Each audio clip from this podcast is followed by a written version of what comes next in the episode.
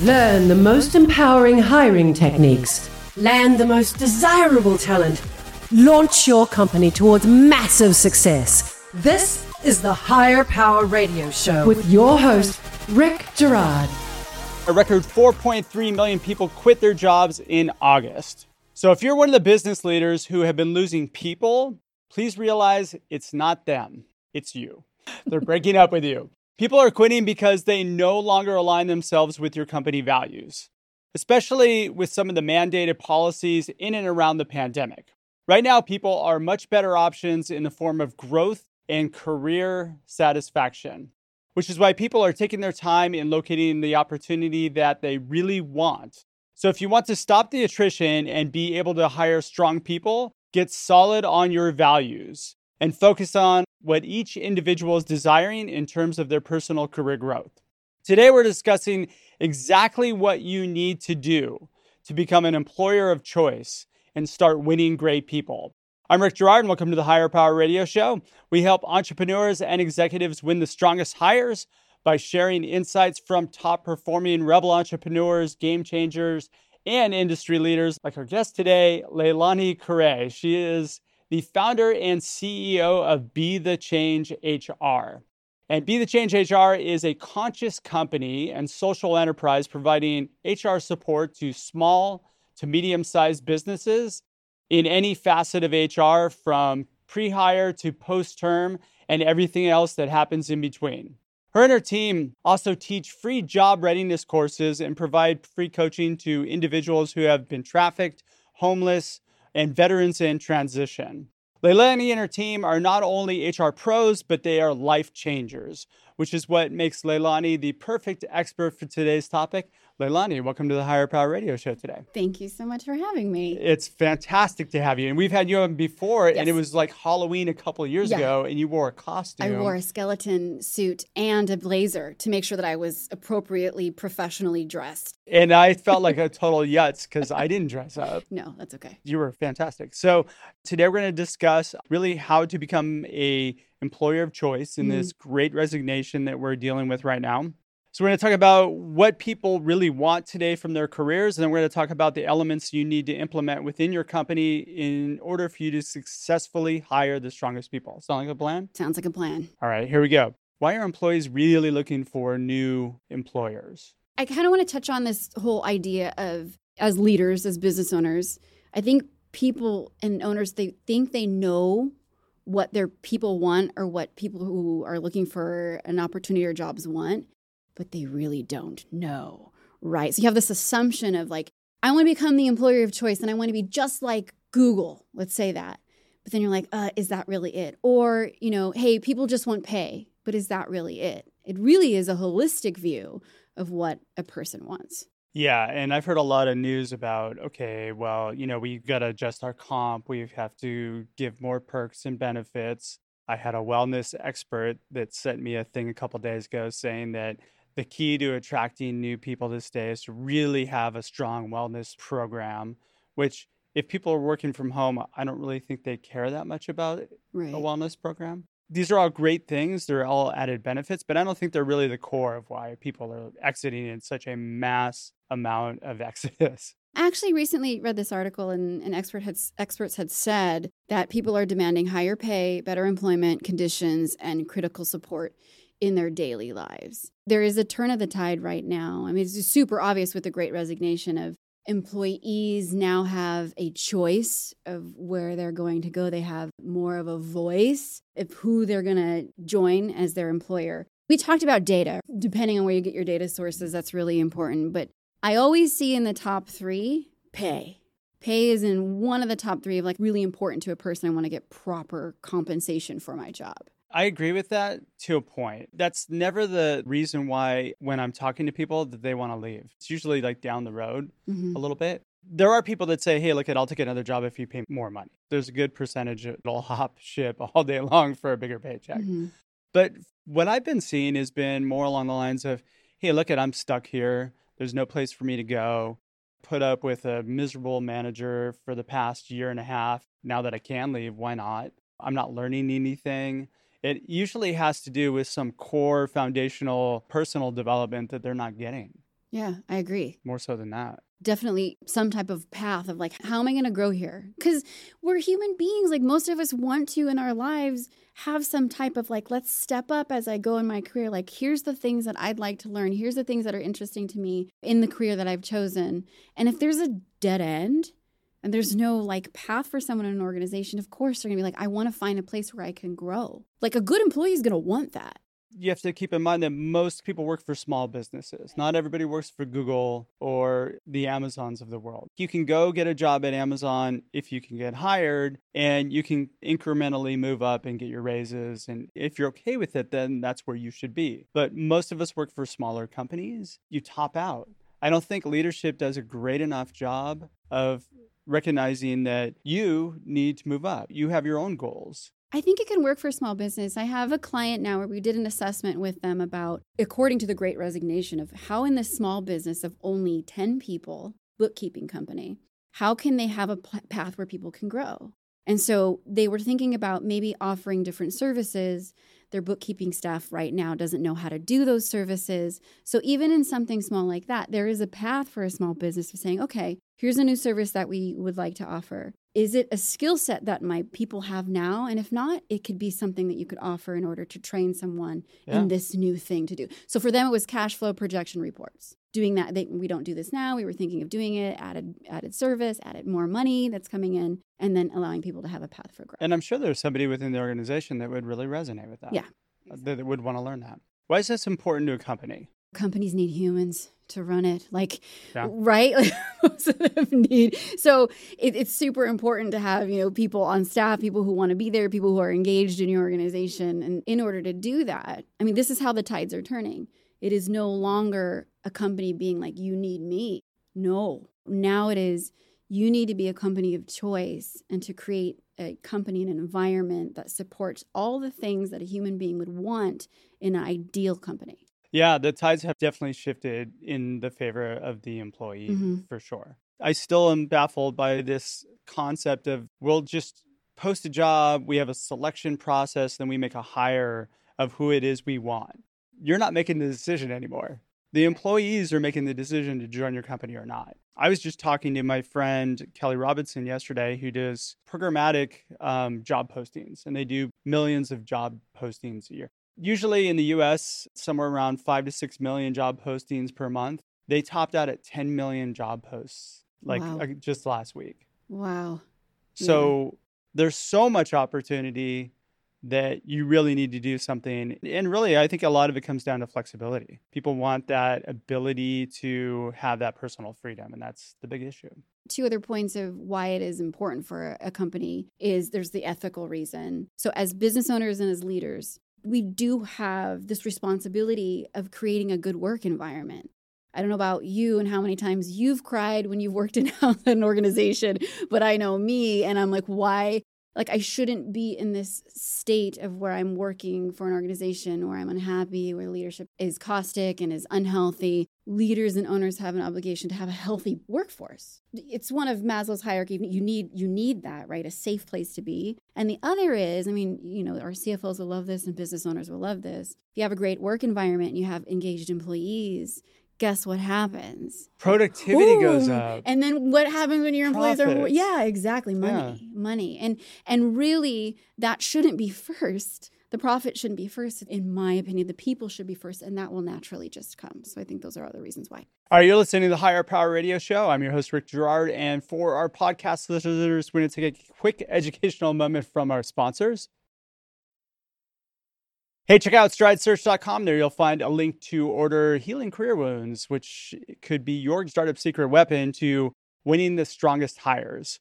Our guest today is Leilani Kure. She is the founder and CEO of Be the Change HR, and we are talking about how to become an employer of choice today. So, we just talked a little bit about some of the issues that companies are facing and the reality of who really controls this job market hopefully that's a little bit of a wake up call. And now we're going to talk about how do we solve this problem. So I'm a company, Leilani, mm-hmm. and I need to figure out, like, I just lost a bunch of people. I need to figure out how to fix it. What do I do? So I'm a huge fan of asking. I know it can sound super scary to do that when you go to your people in your organization. You're like, hey, like, let's measure this company culture And it doesn't have to be so daunting. Be, you know, you could do a 10 question survey, do it where people can keep their anonymity. Anonymity. Can you say that word for me? Anonymity. Anim- you know what I mean, right? So you know, it can be anonymous, Yeah. and um, and really ask them, you know, what they love about working there, what they don't.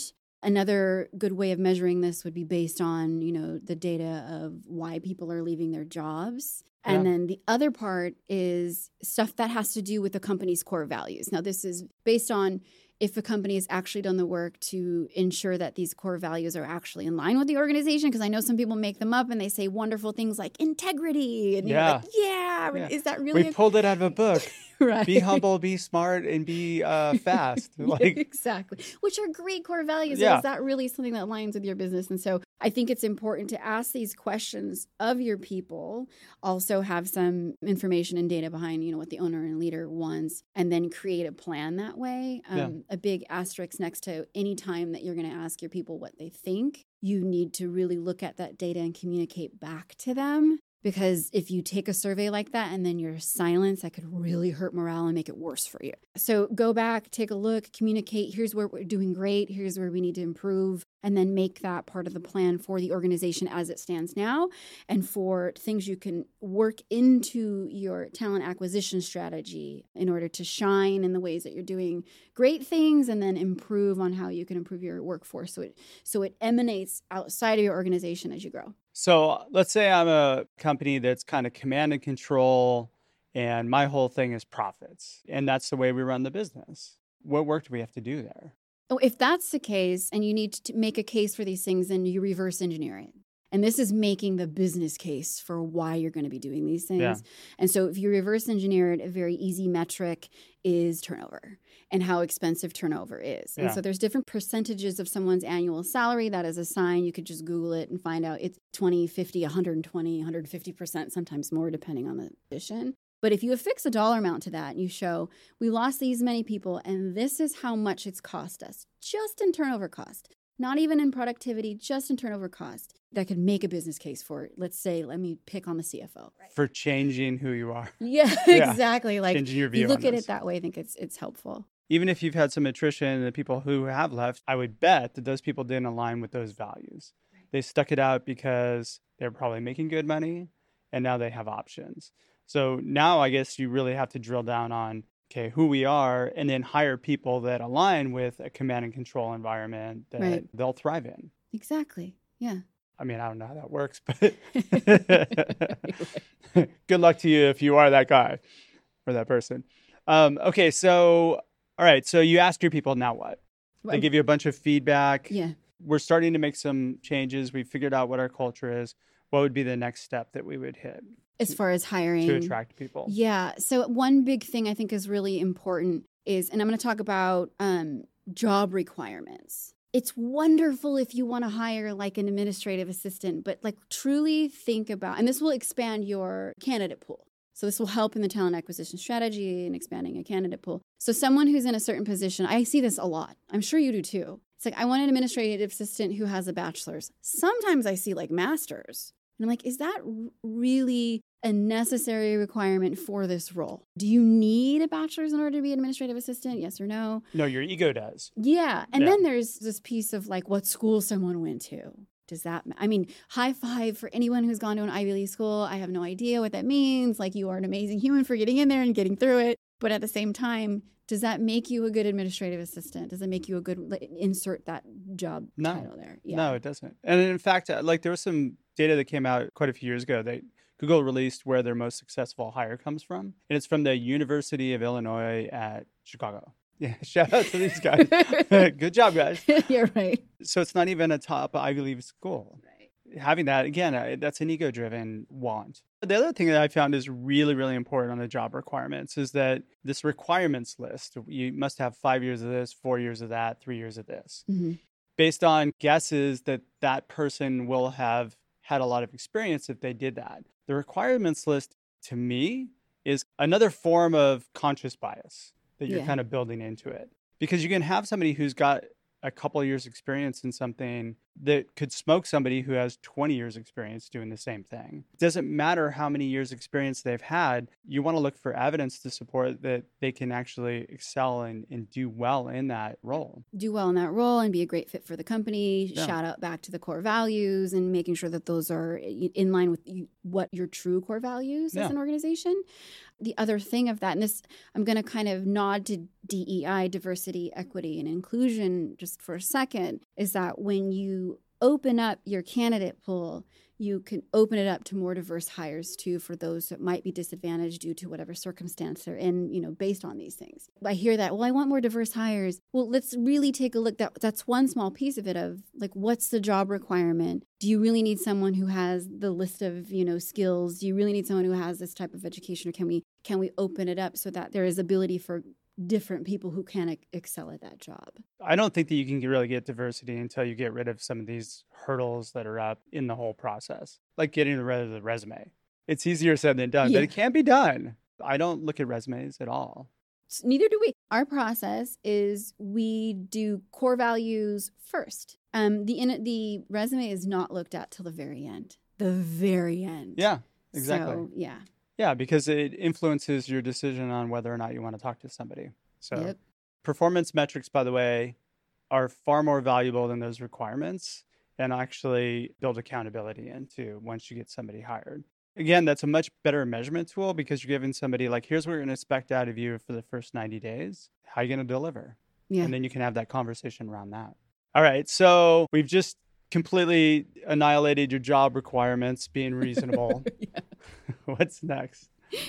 I know you want to talk about comp. I know. uh, Really quickly. Okay. Okay. Like in in like 30 seconds. It it has to be fair pay for the job. Yeah. And there's data out there. Again, good data in, good data out, bad data in, and bad data out. There's free resources out there. The Bureau of Labor Statistics, they have information in certain metropolitan areas on different jobs. You can look this stuff up and see where your comp lies within percentage range. Of are you right in the middle? Are you low? Are you high? And base your comp package on that. Um, another thing that I, I want to touch upon is employer branding. Okay. So this is the idea that okay, if I want to be the employer of choice, what do I look like publicly? Another big thing is Glassdoor. Like that's But like if you're a small company, you really don't have a public. You might have a Glassdoor, like from a bad interview or something like that. Is it worth? Let's say I'm a 30 to 50 person company. Do I really need to have employer branding? I think so, and I I, think mean, you just have to have content on your website. and that's part of it. Like, does that speak to our core values? How about the socials that we have? If I would, because they're going to stalk you. So, is it really show and shine how our company is? The Glassdoor thing is sort of a necessary evil. Don't shoot me, Glassdoor. But there's, you know, get ahead of the bad interview because you can't make every single person happy in your organization. Yep.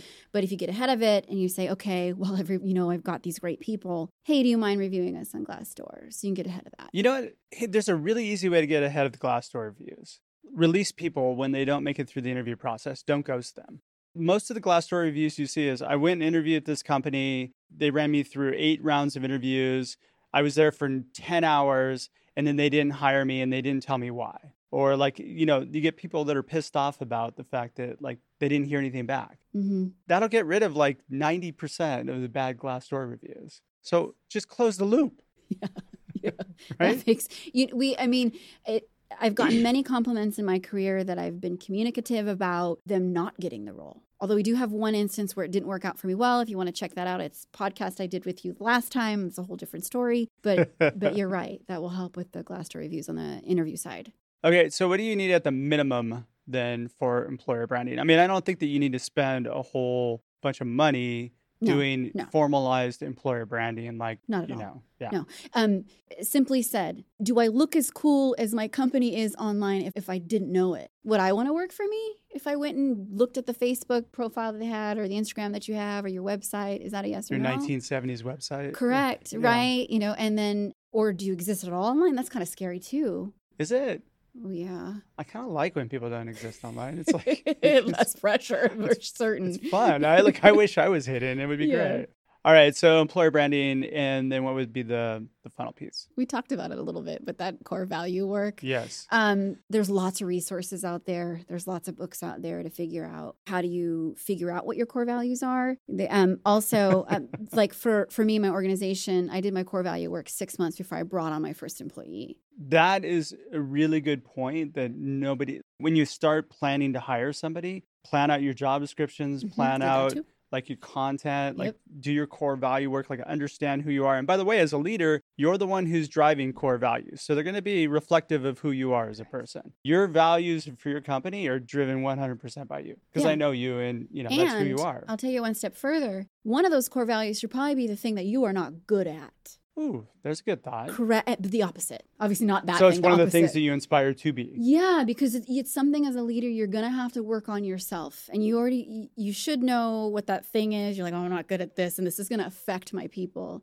So how can I insert that as a core value in order to get around my own stuff that I'm gonna probably naturally do, so that I have a constant reminder: Am I living our core values through everything that you do? That's a really good point. I guess if you're a command and control person, you really don't want to be one, but that's who you are and you really want to work on that, then you can. um, Symbiotic relationships and autonomy, and then work that into whatever one word that that would be. there you go. Yeah. And then define it out. What does that mean exactly? I try to attach measurables to the core values. I love that. Yeah, because how are you going to evaluate somebody against it if it's not a measurable? I'm smiling because so we do pulse check surveys every single quarter. And instead of having a rating scale, what we've done is we've assigned a fun phrase to it because one of our core values is also fun. So in our reliable core value, so calming, caring, reliable, and fun, the top one is I feel Dwayne The Rock Johnson solid. And that's how we know we've gotten an A. So,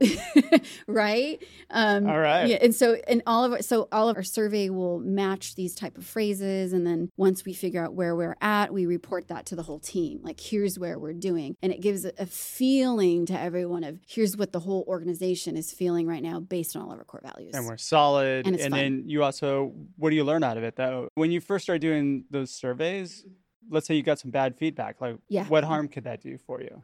um, I mean, it's probably an ego bruise. besides my ego yeah for us one of the pieces was the growth path. There's no growth path here. Another one was behind our performance management program. Because it is a bit of a hit to the ego because it's so hard to do all the things. Yeah. but then it becomes okay here's maybe i had my blinders on about this. Now i have the opportunity to figure out how do i create a growth path for everyone here? And so we started to insert one hour a month paid um, training in anything you want to do in your life whether it's hr or not. And the other piece was you know performance management program and you know how strict it was to try to lighten that a little bit and so you know taking that feedback into account with all the tenured professionals we have on board so it's just being open to the feedback because it's hard to hear feedback and embracing this suck. You're gonna suck, embrace it. yeah, they're gonna tell you. They're gonna if it's Yeah. if you got a good org and people feel comfortable enough, even if it's anonymous, they will tell you the one thing that you weren't paying attention to. It will be very loud.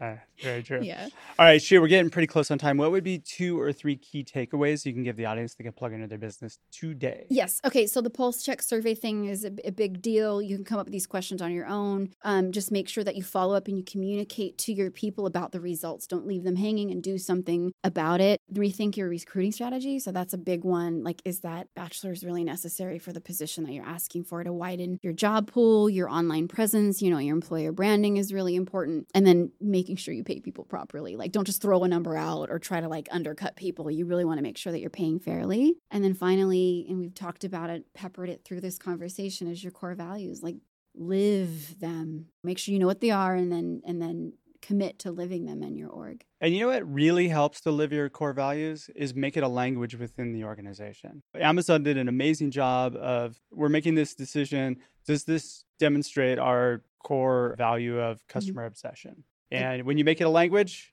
performance goes through the roof.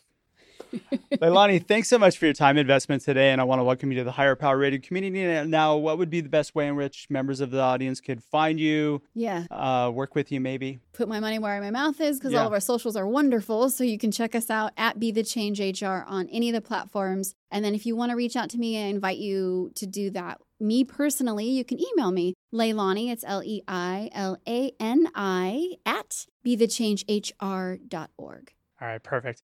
I want to thank our listening audience for tuning in to this week's episode of Hire Power. Quick thanks to our team, Brian Colburn, Andrea Ballin, and Ayla Girard. If you're listening to the podcast, please subscribe, share, and review. We're listening. We welcome your feedback after all this show's for you. You can join the Hire Power Radio community at hire, H-I-R-E, power, P-O-W-E-R, radio, R-A-D-I-O dot com, or you can drop me an email at rickandstridesearch.com. Tune in next Tuesday. Our guest is going to be Darian Mikkel. He is the co founder and CEO of Wallify. I'm your host, Rick Girard and you have been listening to the Hire Power Radio Show. Aloha.